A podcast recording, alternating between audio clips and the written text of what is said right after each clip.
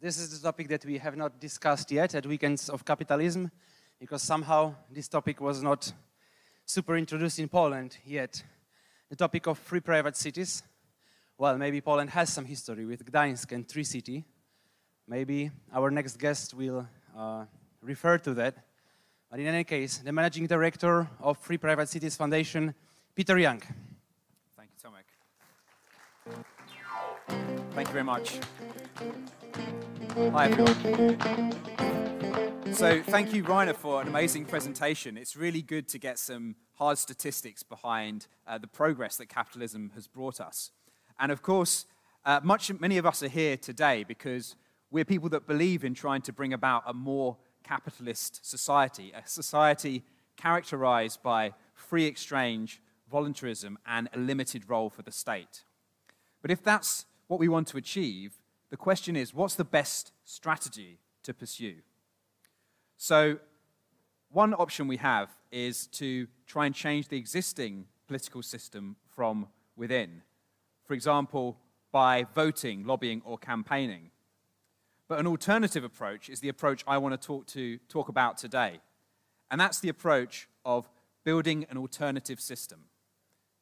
I want to talk about building something called free cities, self governing territories that uphold individual rights and freedoms. These are areas within nation states that have managed to uh, gain a degree of autonomy and are using it to introduce policies that uphold individual rights and freedoms. Now, if I'd been giving this talk five years ago, I'd be talking just about a theoretical vision for what we could do if we had more autonomous parts of the country. But since then, entrepreneurs in countries like Honduras, the US, Montenegro, Norway, and Mozambique have already started work building free cities in reality. So I'm going to talk today about two examples of emerging free cities in the country of Honduras in Central America. In 2013, the Honduran government passed a law that allowed for the creation of some special zones with a unique regulatory and governance environment. In these zones, the Honduran constitution and criminal law would still apply, but these zones were granted a high degree of autonomy over commercial law regulations, administration, and tax. So, why is this significant? Well, this is significant because it's meant that for the first time in a very long time, we could create zones within a country that acted like mini independent states of their own. And what that's allowed is for these zones to introduce policies that radically improve individual rights and freedoms. The zones are called zones for employment and economic development. And the first zone was established in 2017 and is called Prospera. Prospera is a zone of around 1,000 acres that are split between the tropical island of Roatan and La Ceiba on the coast, the areas in red that you can see pictured on the map behind me. The vision of Prospera is to create the most transparent and efficient business environment in the world its regulatory environment is based on common law and designed to be simple, transparent, and flexible. It's designed to be a sandbox for introducing policies that support uh, human freedom. Behind me is a photo showing what the Roatan site looks like from the air. And this is a picture showing the central building where the operating company that runs Prospera is located. Now, Rainer was talking about capitalism and different ways that uh, different methods of governance that are possible if we take free market principles um, even further. And within this zone, because they have this entirely different administrative system, what's been made possible is that they can be administered by a private company rather than a central government. So many of the functions that we would normally associate with a nation state in Prospera are carried out by the private sector. And this is the offices where they're located. As you can see, this is a very beautiful place on a tropical island in Honduras. And there's many um, beautiful buildings that fit in nicely with the, the surroundings. So not only is this a very innovative place for governance, but it's also a very picturesque place to come and work. Now, this is a zone in its early stages of development, but there are already around 75%, uh, 75 people uh, living within the zone and around 160 registered businesses. So this is an early project, but it's growing very rapidly. So, how has this zone managed to attract such a diverse group of people in reality? Well, as well as having a very competitive tax system, I'd also highlight some additional attributes that are really unique, that we're not really seeing in any other parts of the world. The first of them is that there's a really robust justice system so that individual property rights can be protected and upheld before the law. Secondly, they've introduced a kind of regulatory freedom that we don't really see anywhere else in the world. And thirdly, they've greatly relaxed and streamlined building regulations so that the actual building of this zone can be streamlined and unleashed the innovative power of some of the world's leading architects. So, I want to start off by talking about the justice system. Why is it important that you have a strong legal system in a zone like this? Well, Honduras has faced really big challenges with its justice system, in part due to corruption. In fact, the World Justice Report ranks Honduras as 129th, 126th out of 139 countries that it studied in terms of quality of rule of law. But thanks to this law, the ZEDE law, Prospera has been able to establish an independent legal environment. It's based on common law, so the kind of law that's used in America, the UK, and Dubai International Financial Center, rather than civil law that's common in the rest of the country. And they have a legal body called the Prospera Arbitration Center, which is comprised of some of the best lawyers in Honduras, the US, Australia, and Germany. So they have this international panel that is helping to uphold the rule of law and give um, confidence to people that want to move from overseas to this zone or want to invest in the zone. The other interesting thing about the zone is that it has a high degree of regulatory flexibility. Now, if you're a, um, a business working within a country, you normally have to comply with a single set of regulations that are determined by the central government. But Prospera says that this isn't necessarily the best way of, of doing things. Um, they allow you to choose from over 19 different countries and have your business regulated um, by that country's regulation, or even have no regulation whatsoever.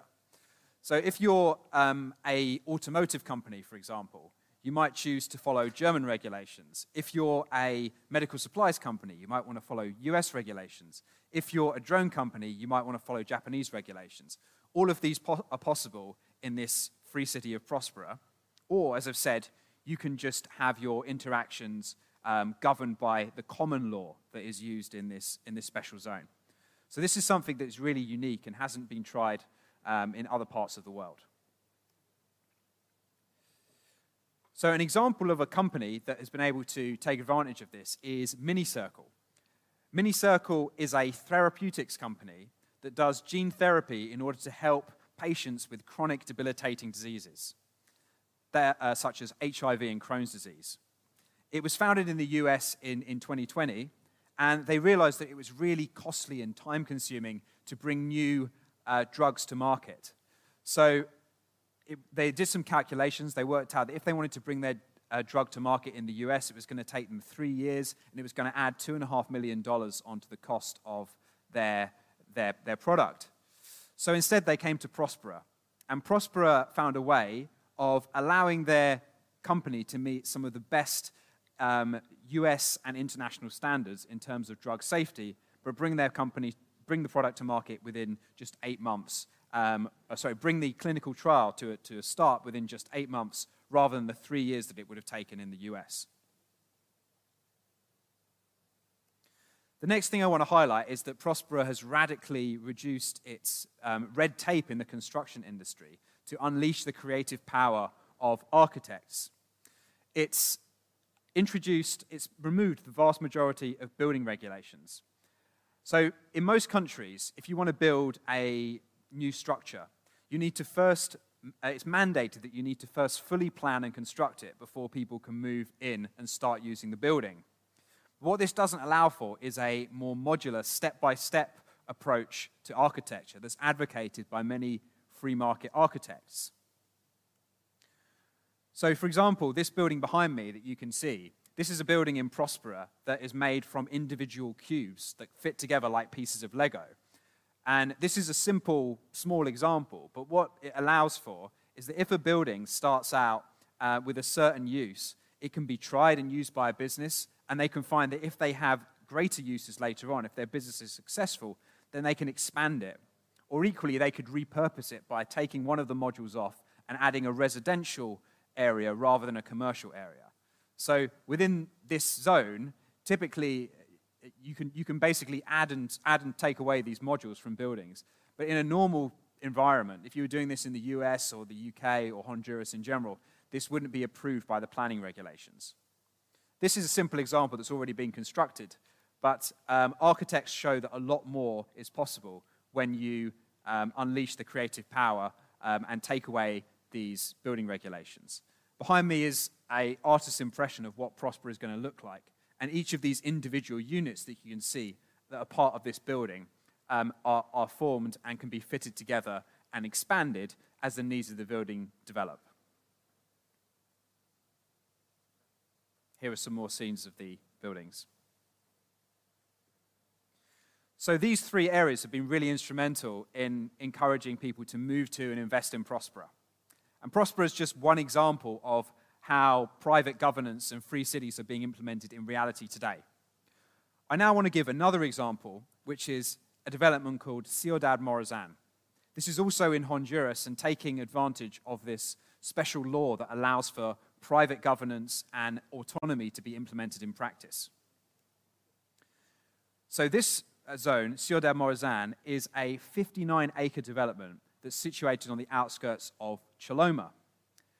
Uh, um, is an industrial area of, of uh, Honduras and an area where there are significant problems with crime, and I'm going to come on to that in a moment.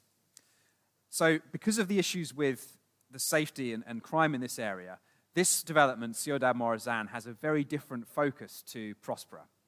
Prospera is focused on attracting international investment, whereas this zone is focused on creating a safe and attractive living environment for blue collar workers, ordinary Hondurans that want to get a job, want to get on, want to improve their situation. So, as I said, unfortunately, Honduras as a whole has one of the highest crime rates in the world. If you look at just the homicide rate, it's around 42 per 100,000 people compared to just six in the US or one in the UK. So it's orders of magnitude higher in terms of violent crime than you would get in certain other parts of the world.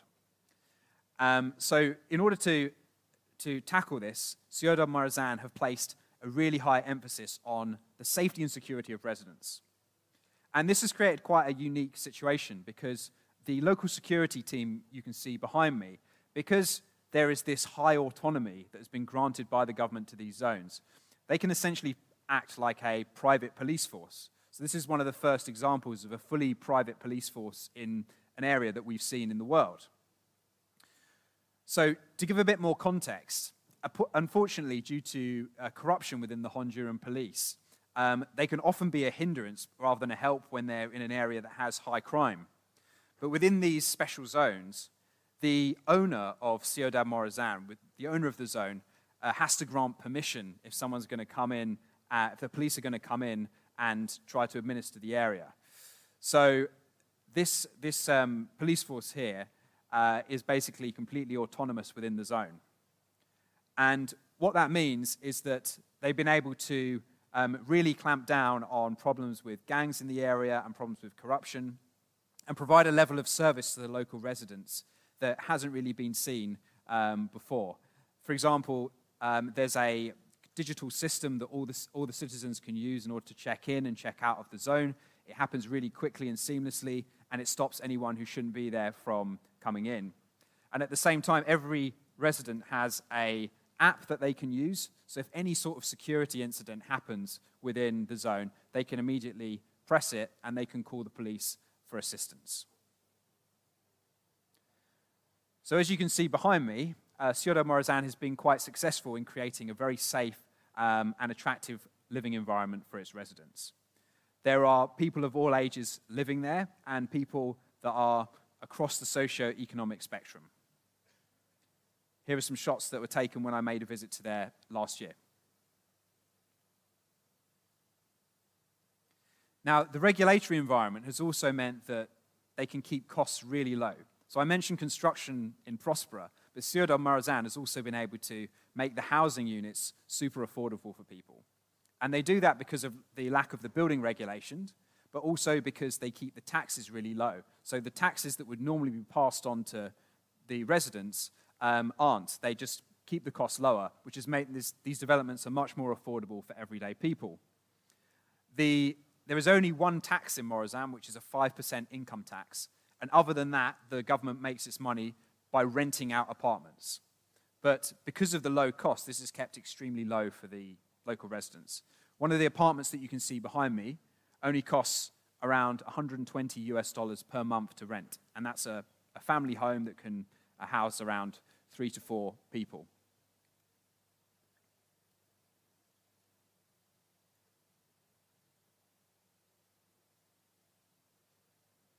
some more scenes from the, from the development. So I've had a chance here to just briefly touch on a couple of examples of what's possible when you allow private governance and autonomy to special zones. There are also more projects that I could talk about, um, but I can't do today because of time. But if you go to uh, our website, which is free-communities.org, you can see uh, examples of other projects. Just to give a few, this is a project on the left in Norway, there's one in Montenegro, there's one in the US, and there's one in Mozambique. So if you're interested in finding out about the potential for these, for these zones, I'd encourage you to go and look at freecommunities.org and find out more. So I hope that, like me, you're encouraged by the potential of private governance in the two zones that I've, I've shared. Um, and if this is something that's of interest, if you think that you might want to take the plunge and move to a zone that's emerging as a free city where the, the extent of the government um, activity in people's lives is much, much lower, then I'd encourage you to come and speak to me afterwards. Um, there's a lot more that I could, I could tell you, and um, there are also other ways you can find out. If, you've, um, if you do want to go even further and find out about the other zones, we're actually running our own conference in Prague from October the 14th to 15th, and it's called Liberty in Our Lifetime. And this is the place once every year where people come together and they share the progress that they've been making on these special zones and explain how you can get involved. So if this is something of interest, we'll have people from Prospera, Morazan, Montelibero, uh, in Norway all coming along, and it would be great to see uh, as many of you there as possible. So um, I now want to just share with you a short film that we made uh, at last year's event. And this event, uh, this, this film is about the need for creating parallel structures in society. Because I mentioned at the beginning, if we want to bring about a change, there are basically two strategies available. We can either try and change the existing system, or we can do something different. We can create our own system. Like um, Bitcoin, for example, would be a good example of something that's been created that people can voluntarily opt into. In the same way, free cities are these small autonomous jurisdictions that are not trying to change the existing system from within. They're offering people a new choice, offering people a choice to voluntarily opt into something else. So I now want to share a short film uh, which shows some, some testimony from people that are working to build free cities and want to create the future. So I hope this will inspire you to look more into the concept and uh, speak to me afterwards about um, any interest that you have in free cities. So I'll hand over to the AV team, and I thank you very much for your attention. Our lives are defined by societal structures. They determine how we create our laws, how we educate our children, how we earn and save our money. But when these structures become large and entrenched, they ossify and become incredibly hard to change from within if we want change, we need to build new structures, parallel structures that people can peacefully and freely opt into. A new movement is born. And our main message is it's fine, right? You choose, not we for you. We make you an offer. And if you like it, you come. If you don't like it, you stay where you are. We live in a time when the old ways of doing things are failing visibly. And that means that there's an opportunity for people to look at the systems and redesign them, to come up with really new ways of living together. We know already that these large, centralized, sclerotic Western welfare states are not going to be able to continue. They are going to break up one way or another. The question is whether we are there ahead of it or whether we're lagging.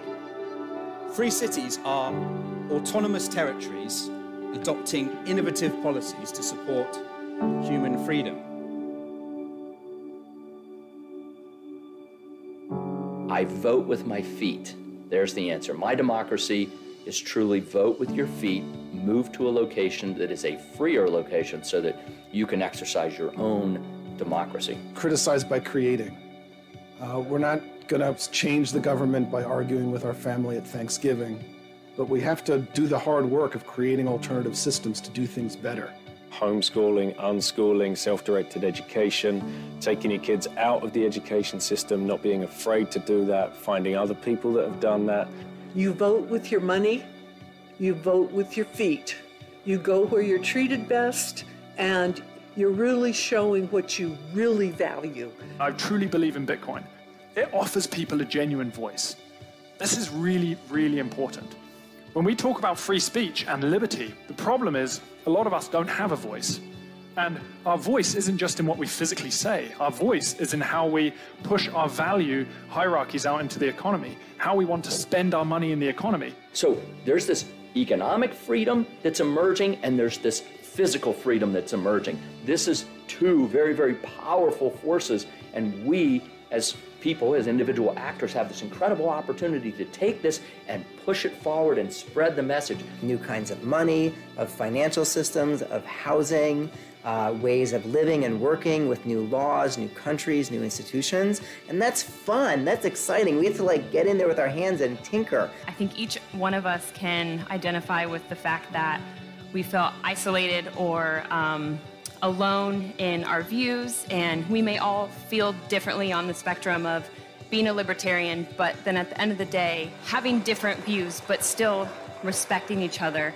I think it's a unique opportunity to meet like minded people from a number of different communities that gather here in search for freedom and long term structures. So you have Bitcoiners, you have libertarians, you have seasteaders, you have uh, regular people who want to invest in new cities. You have VCs. It's a whole community of communities that gather to create these parallel structures.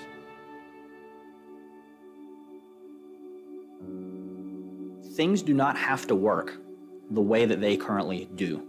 Things do not have to remain broken. Things do not have to get worse as everybody assumes they will. You, as an individual, can take action to build a better and more prosperous future for the world, and you can have a real impact if only you put your mind to it.